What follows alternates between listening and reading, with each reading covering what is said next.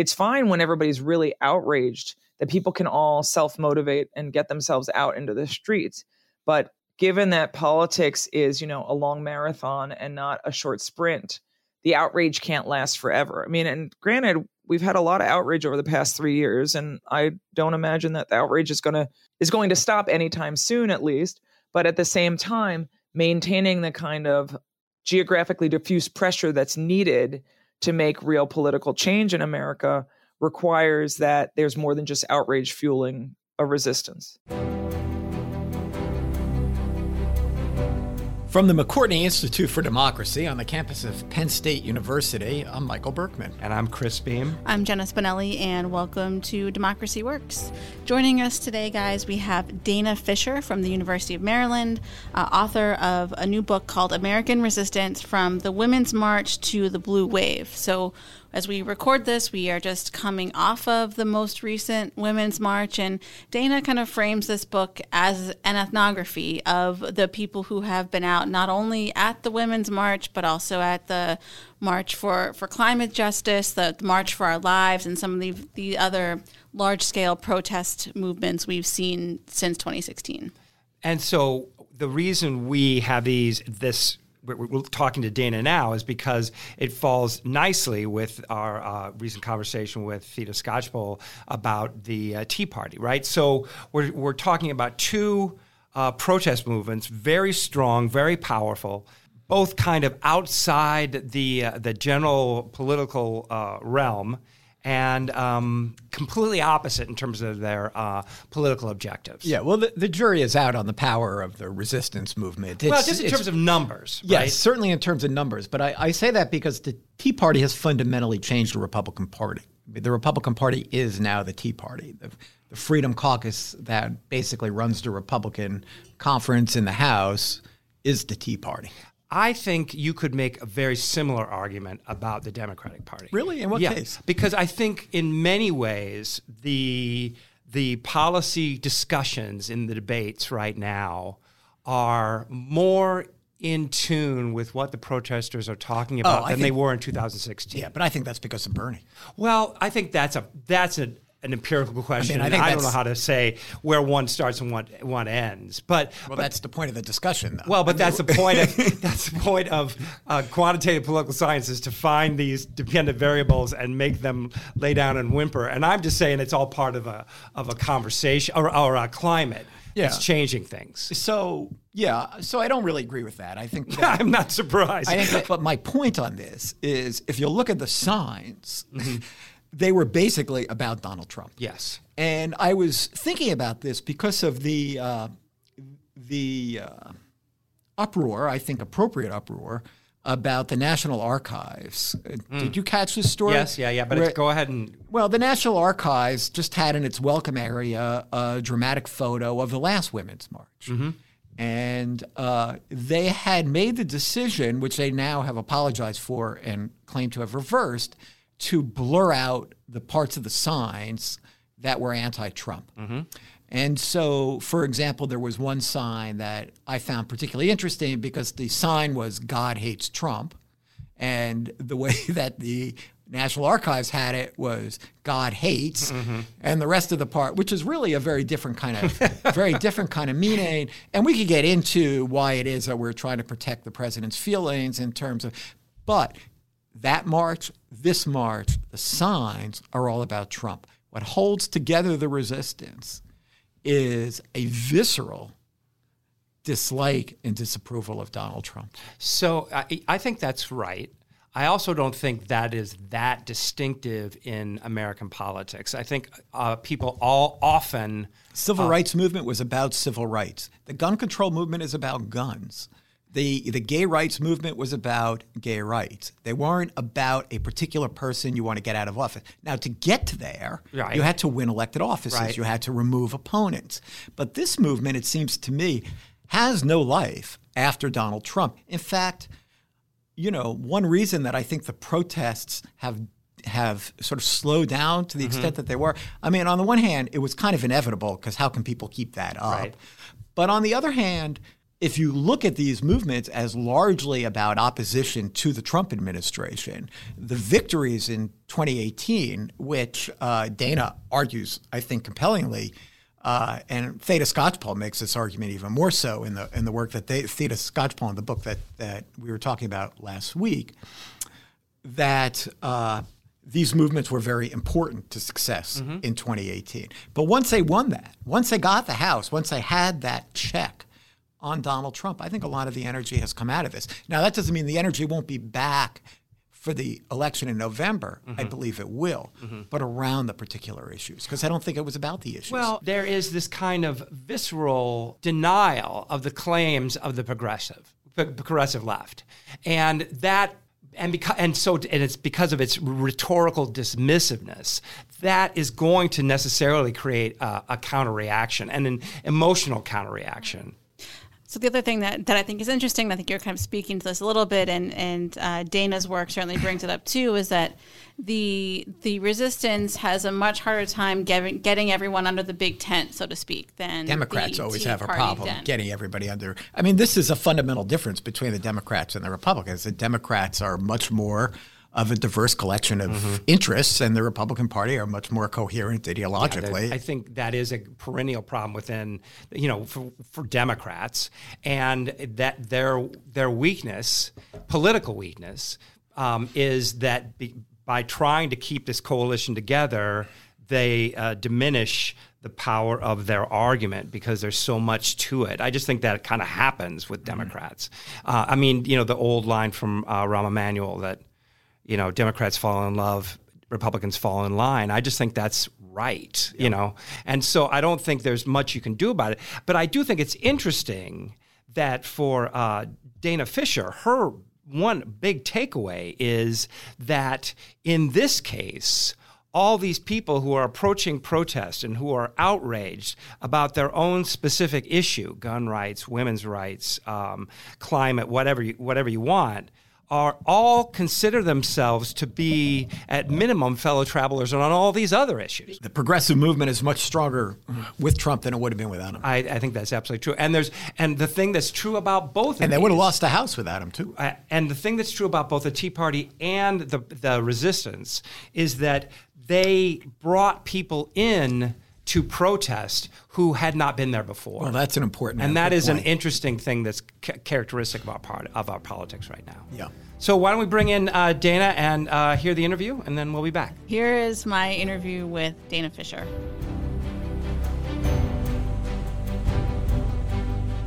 This is Jenna Spinelli here today with Dana Fisher. Dana, thank you for joining us on Democracy Works. Thanks so so much for having me, Jenna. So, uh, your book is called American Resistance and looks at the resistance movements that, or, or movements, maybe plural, that have uh, cropped up uh, since Donald Trump's election in in the U.S. But you know, like a lot of things in our media, our culture today, I think the, the term resistance it's kind of a catch-all, gets thrown around a lot. Um, so to, to start off, can you um, tell us how you define resistance in the, the context of your work? Sure. The the resistance I think that's a very good place to start. And I actually in the book I start by talking about what the resistance is and what I mean by it right in the beginning of the book because it has become such such an overused term. The way that I talk about the resistance is I think of the resistance as a counter movement to the Trump regime. So it involves people working individually and through organizations to challenge the Trump administration and its policies.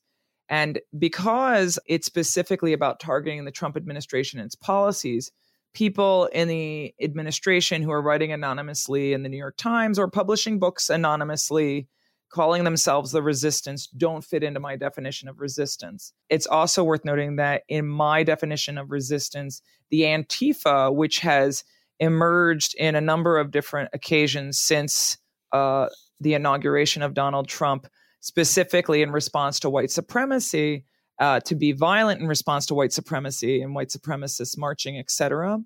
Uh, they don't count if they're not targeting the Trump administration and its policies.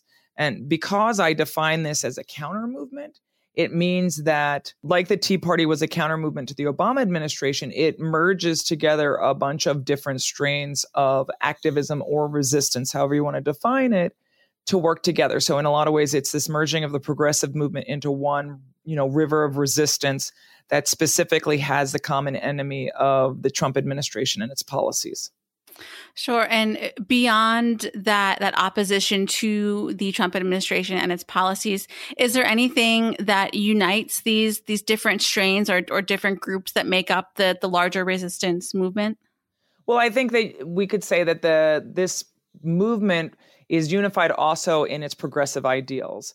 So within the project, I surveyed at all of the large scale marches that happened in Washington, D.C., starting with the Women's March in 2017 all the way through. I mean, I've continued collecting data, but the book ends with the final chapter being uh, based on the data that I collect at the Women's March 2019 last January. And one of the things that uni- unifies all the people who participated is their concern about a number of different progressive issues. And depending on the event where I'm collecting data, different issues take precedence. So obviously, women's rights, reproductive rights are very prominent in the women's marches. But at the People's Climate March, climate change is obviously a prominent feature. At the March for Racial Justice, racial justice and Black Lives Matter tends to be a prominent issue. But one of the things that I've done in the project is I've collected data on people participating in the resistance in the streets by asking them what's motivating them to be out there. And I think another prominent component here is that we see multiple motivations that span the progressive spectrum. And it means that people who come out, for example, to participate in the People's Climate March, which took place in April 2017, actually also had high concern for issues related to equality, issues, you know, and other issues that span the progressive agenda. And we see that at every one of these events. And it means that the movement tends to be focusing on a lot of ways on whatever the issue is that is the focus of attention at the moment, as well as what has raised the most outrage recently. So, for example, at the more recent women's marches, the last two women's marches that have taken place in 2018 and 2019 both took place during shutdowns in the US. The first one was just a two day shutdown in 2018. 2019 was the long, longest shutdown in US history. And as a result, at both of them, one of the motivations that brought people out was Donald Trump himself. And many people, when they were filling out the survey, would say to me, you know, mention the shutdown and how frustrated they were with the Trump administration and its policies. And so you, you can see these patterns. I've worked with uh, some colleagues on a number of papers around these overlapping motivations is that sense of, of anger or, or outrage enough to, you know, get people involved on a, on a more consistent basis as opposed to just a one time engagement at a march?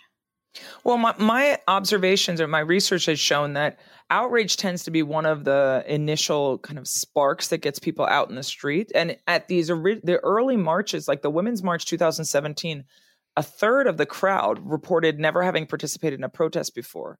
And in fact, I got lots of people telling me, you know, I've never done this before, but I had to come out after this election. And what we saw in the crowd was very much this sense of kind of group therapy taking place at these events. But then I think that the outrage, it didn't pass necessarily, but it basically was met with these opportunities for further engagement. As I talk about a lot in the book, you know, organizations be they you know civil society organizations social movement organizations whatever you want to call them these groups are you know the connective tissue of democracy in a lot of ways in america because they do a lot of the work of coordinating among individuals and so in a lot of cases the people who at first just felt like they had to get out in the streets and in many cases they weren't particularly connected to organizations then channeled their outrage into real activism through organizations and in many cases targeting the election, particularly the midterm election in 2018. Right. Yeah. And on that point about organizations, you, you do list several of them in the book Move On, Indivisible, Swing Left, March On. Um, for people that, that might not be as familiar with with those groups, maybe only only heard them in passing or, you know, things like that. Can you just give us a quick overview of, of what each of these groups does and how they relate to each other? So Women's March originally started just as a march, but became its own organization. Indivisible was founded then we also have Swing Left, which was coordinating specifically around swings, swing districts.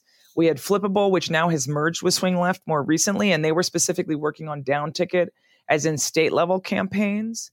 And then we also have March On, which actually spun off from the Women's March about a year after uh, the first Women's March. But then there are also these organizations that I talk about in the book, which were already existing. So they had existed prior to the Women's March, but then they redirected their efforts. So the ACLU particularly started their People's Project, which was focused, sorry, People's Power, which was specifically focusing on trying to take advantage of this energy and enthusiasm and do work uh, that's more political around the resistance. And, you know, a lot of the momentum for that came from the response to the travel ban that happened right after the Women's March, right after the inauguration.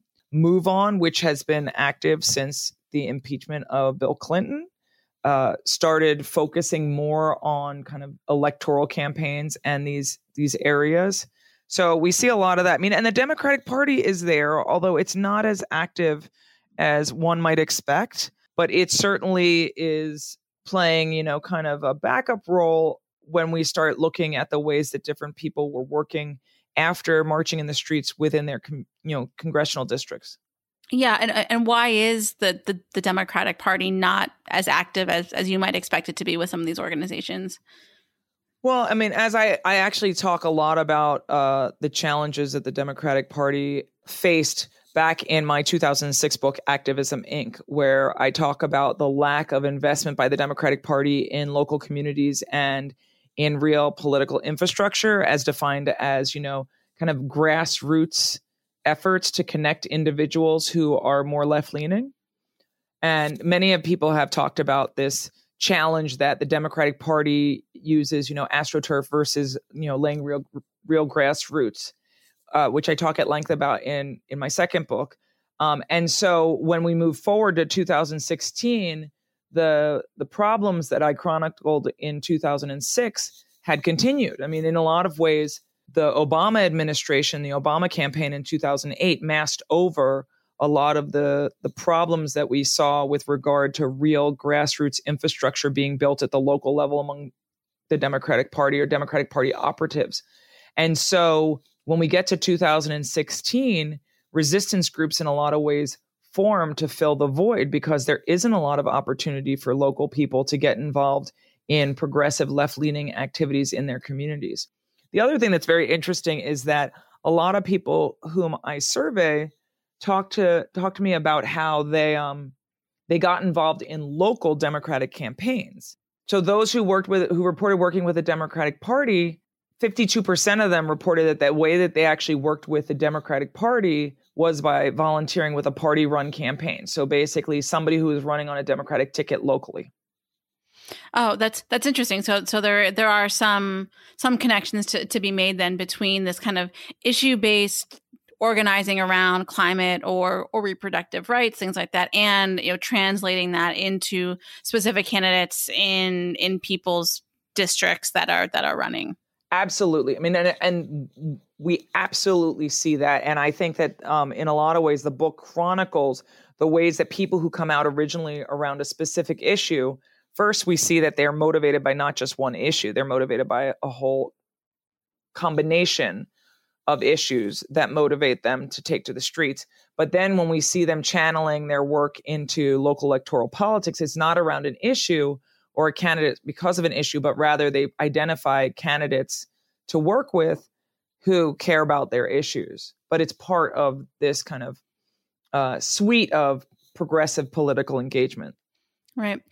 Um, you you might have, have touched on on some of this already, but the the resistance uh, also uses a model called distributed organizing. Can you explain what that is? Yeah, so distributed organizing is a new way of organizing at the local level. And basically, it's coordinated digitally. And it means that it's something new that has only come up as people have become much more connected through all these different technologies that are now available. And distributed organizing means that no longer do people attend meetings and sign up and pay dues to organizations, but instead, they sign up to participate in a specific action, in many cases, a protest, uh, through a website. And all of a sudden, they're on a list and they're considered a member of an organization that was sponsoring this event. So distributed organizing has really changed this practice of membership. So membership doesn't mean you give money. It means that a group has your email address. And it, in a lot of ways, facilitated a, a move away from the federated structure of civic America that many people talked about, uh, which basically showed that civic groups used to be modeled to be, you know, following the same structure that our government did. So you had local groups that connected to state level groups that connected to the national. And we saw organizations trying to target at these different scales of governance. We don't see that so much anymore. Instead, we have these nodes on a network that is much more structured based on social media connections and interests. Yeah, is is that a good thing? Do you think this this kind of shift in in the way people are are organizing? I know there's there's kind of this like organizing alone argument that's that's out there where even though you know people are doing all these things together, they're still very much on their own or or, or acting as individuals without that kind of larger structure you were just describing. Well, I think there there are two sides to, to distributed organizing. On the one hand, it basically uh, enables geographically diffuse organizing and activism. That means that somebody who is based in a very blue area can help on a campaign that's either issue based or a political campaign, electoral campaign in a purple area or even a red area. At the same time, you you, said it very very well. I mean, and, and Micah Sifry just wrote a review of the book, which is actually called "Resisting Alone," which is all about the potential challenges of distributed organizing because it does mean that there's much less face to face interaction. And uh, and I also talk in the book about how you get a lot less brand loyalty for these organizations, which, as I said before, uh, research says, and I, I agree with this idea, that organizations very much are the connective tissue of democracy because it's fine when everybody's really outraged that people can all self motivate and get themselves out into the streets. But given that politics is, you know, a long marathon and not a short sprint, the outrage can't last forever. I mean, and granted, we've had a lot of outrage over the past three years, and I don't imagine that the outrage is going to stop anytime soon, at least. But at the same time, maintaining the kind of geographically diffuse pressure that's needed to make real political change in America requires that there's more than just outrage fueling a resistance. Were there there other changes that you observed about this cohort over the the two or, or so years that that you were out there doing surveys in the streets? I mean, the, the biggest change I see is that there was really a redirection of attention. And I, I I am certain that that redirection was very much corralled by these organizations that are very focused on electoral politics. In fact, a lot of issue based groups that have historically been much more focused on uh, legislative initiatives have basically come out publicly and said, you know, if we really want reproductive rights, or if we really want gun reform, or if we really want any type of climate change policy, to happen in this country, we need to change who's in power. Therefore, we're going to put everything into the election. So I think that um, so it makes a lot of sense that we would see all of the activists who originally got involved in marching seeing that they need to get involved in the election.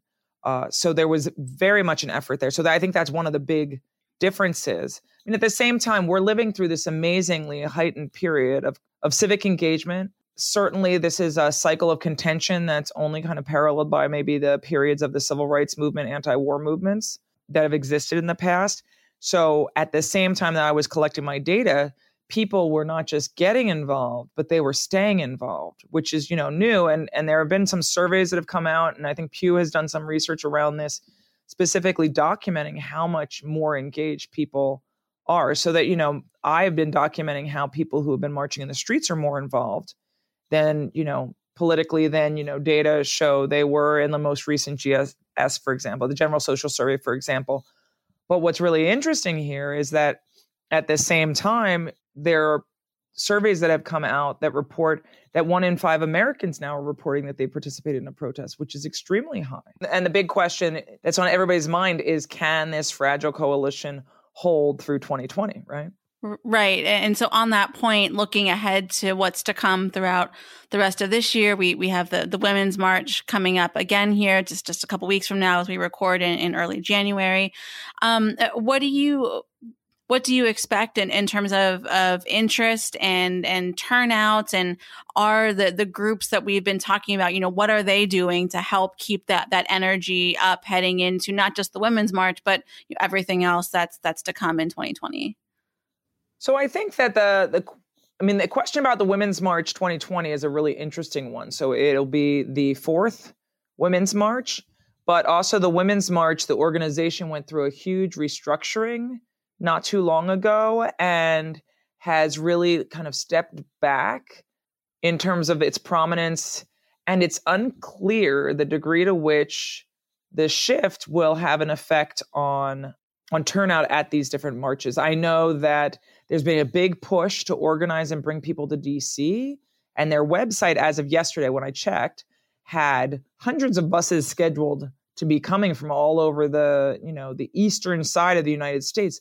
But I'm not sure that I even know a lot of people who live in my neighborhood, which is about 300 feet from the District of Columbia, who are planning to go to the Women's March. So I am not at this point expecting there to be a huge turnout. Huh. And and what do you what do you attribute that to? Is it just kind of like the the more it's gone on, people are just kind of like been there, done that? Or is there like a sense of, of fatigue that's setting in, or are people focused on other activities with the, the primary set to start here pretty soon? I think that it's completely about a redirection towards the electoral politics, electoral campaigns right now. Most of the resistance groups are not focusing on what I call resisting in the streets. They're not focused on protesting or marching there have been these these occurrences of events like for example right now swarm the senate is taking place in dc which is you know a you know an effort to have people go into senate buildings and occupy those buildings to try to pressure the senate to move on impeachment. There was nobody's above the law which took place last month trying to um, show support for impeachment in the house of representatives. But none of these first of all, have had huge turnouts like we've seen back in even 2018. More importantly, I think that a lot of the groups that are coordinating these events are doing so in a very careful and choreographed manner so the people don't lose their focus on the election and the focus on the primaries. And I think most of the groups, that is their sole focus right now. Right. Uh, and then finally, uh, Dana, what does the resistance look like after the election in November? Mm-hmm. It's a very good question. So, the resistance after November could take a number of different forms. And it will really be completely contingent on the outcome of the 2020 elections. So, an optimistic outcome where the resistance succeeds and there is a Democrat taking office in the White House and continues to be a Democratic majority in the House of Representatives and even the long shot Democratic majority in the Senate. Let's say that's possible. So, you know, in some ways, the resistance dream outcome. In that case, I think that it'll be a real question about what happens to the resistance. This fragile coalition of organizations that have bonded together and mobilized, you know, thousands, hundreds of thousands of people across the country to work together across a, a range of progressive issues will have a very hard time once they're working within an issue based specific political realm because all of a sudden they're going to have to compete for attention and resources in ways that they don't right now because everybody's just working with working on defense. Um, right. so that's you know that's their their you know the best case scenario for the resistance you know, the worst case scenario is we end up with Donald Trump succeeding in his reelection bid and we end up continuing to have a Republican majority in the Senate. It's in some ways status quo. We get the exact same thing we have right now. I think that we're going to see a resistance, a coalition of groups and individuals who are extremely frustrated with the idea of what will come for the next four years another four years of retrenchment and dismantling of the social net uh, welfare system, as well as all these other policies that were designed to support Americans and make sure that our environment is clean, et cetera.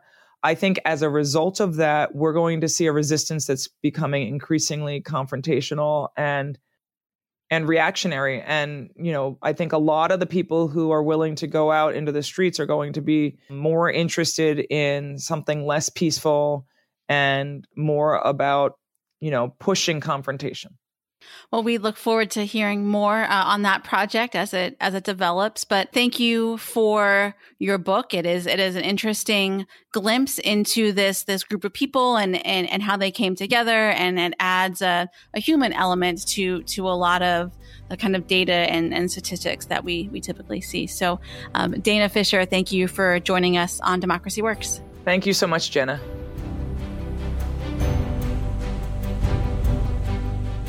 Interesting to me that that you do see these parallels in the two descriptions of these two absolutely antithetical movements. And I think it was Theda, but I think uh, Dana talks about it as well. This idea that there is there's a s- distinct possibility that what we're seeing is kind of the new normal in terms of politics. Well, you know, not just here, around the world. Right. There have been some massive protests Massive going on in different countries. It is really, it really is astonishing Yeah. how much. Um, I I, mean, I've never seen anything like the photos out of Iran.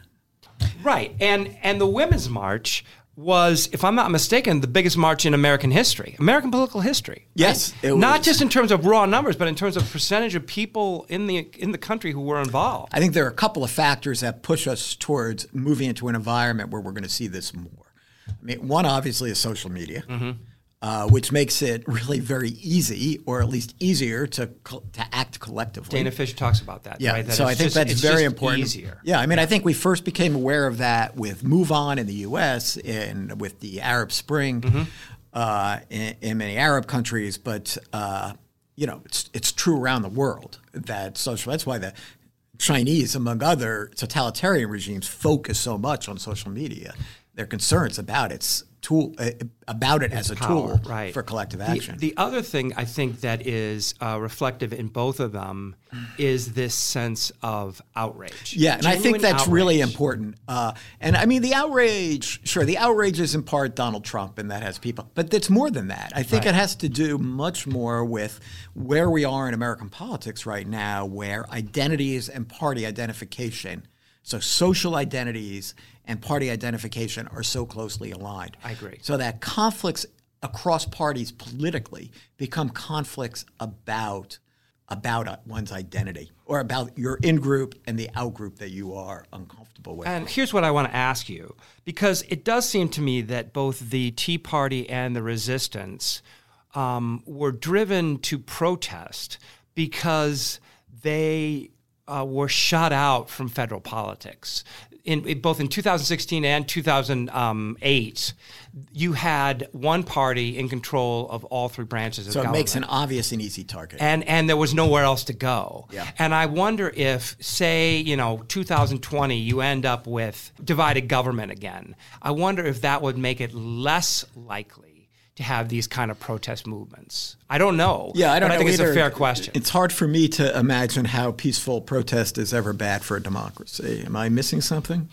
The only thing I um, E- except when it means that there's no avenue within Right. government That's for what I was people's going to say. Yeah, I think that's I- the I- point. If you, if protest is driven by this sense of that this is the only Le- outlet yeah. I have, then that's not good. Yeah, I mean, this was really true of the civil rights movement. I mean, Mm-hmm. the, the early civil rights movement focused on the courts Mm-hmm. and it focused on the streets because it had really no avenue Right. Mm-hmm. within elected institutions. and there was just extraordinary discipline Yeah. on the part of the civil rights movement. So I guess- to let me- keep it unvi- nonviolent. Yeah, so I mean, I think to qualify my answer a little bit is to say that you know that sort of activism, that sort of energy, that sort of involvement is always good for a democracy.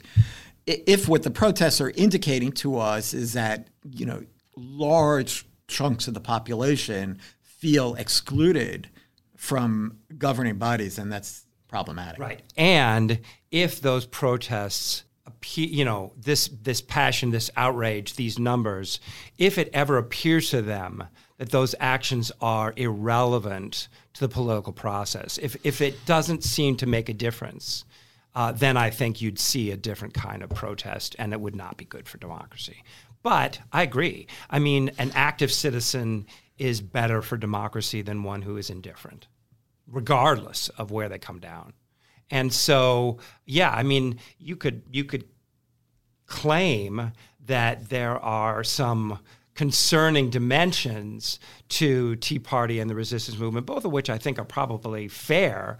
But in general, I think um, we have come upon this moment in American history where people don't take uh, politics for granted, don't take democracy for granted, and are willing to invest themselves in the outcome they want to see. And that is almost universally a good thing. That's how democracy works. Right. Mm-hmm. So um, there we go. Uh, you got to end politics. Yeah, politics 101. All right. So, um, so thanks to uh, Dana and thanks again to uh, Theda for really interesting bookends on this, you know, pretty dynamic moment in American history. And uh, thanks to all you for listening. I'm Chris Beem. I'm Michael Berkman.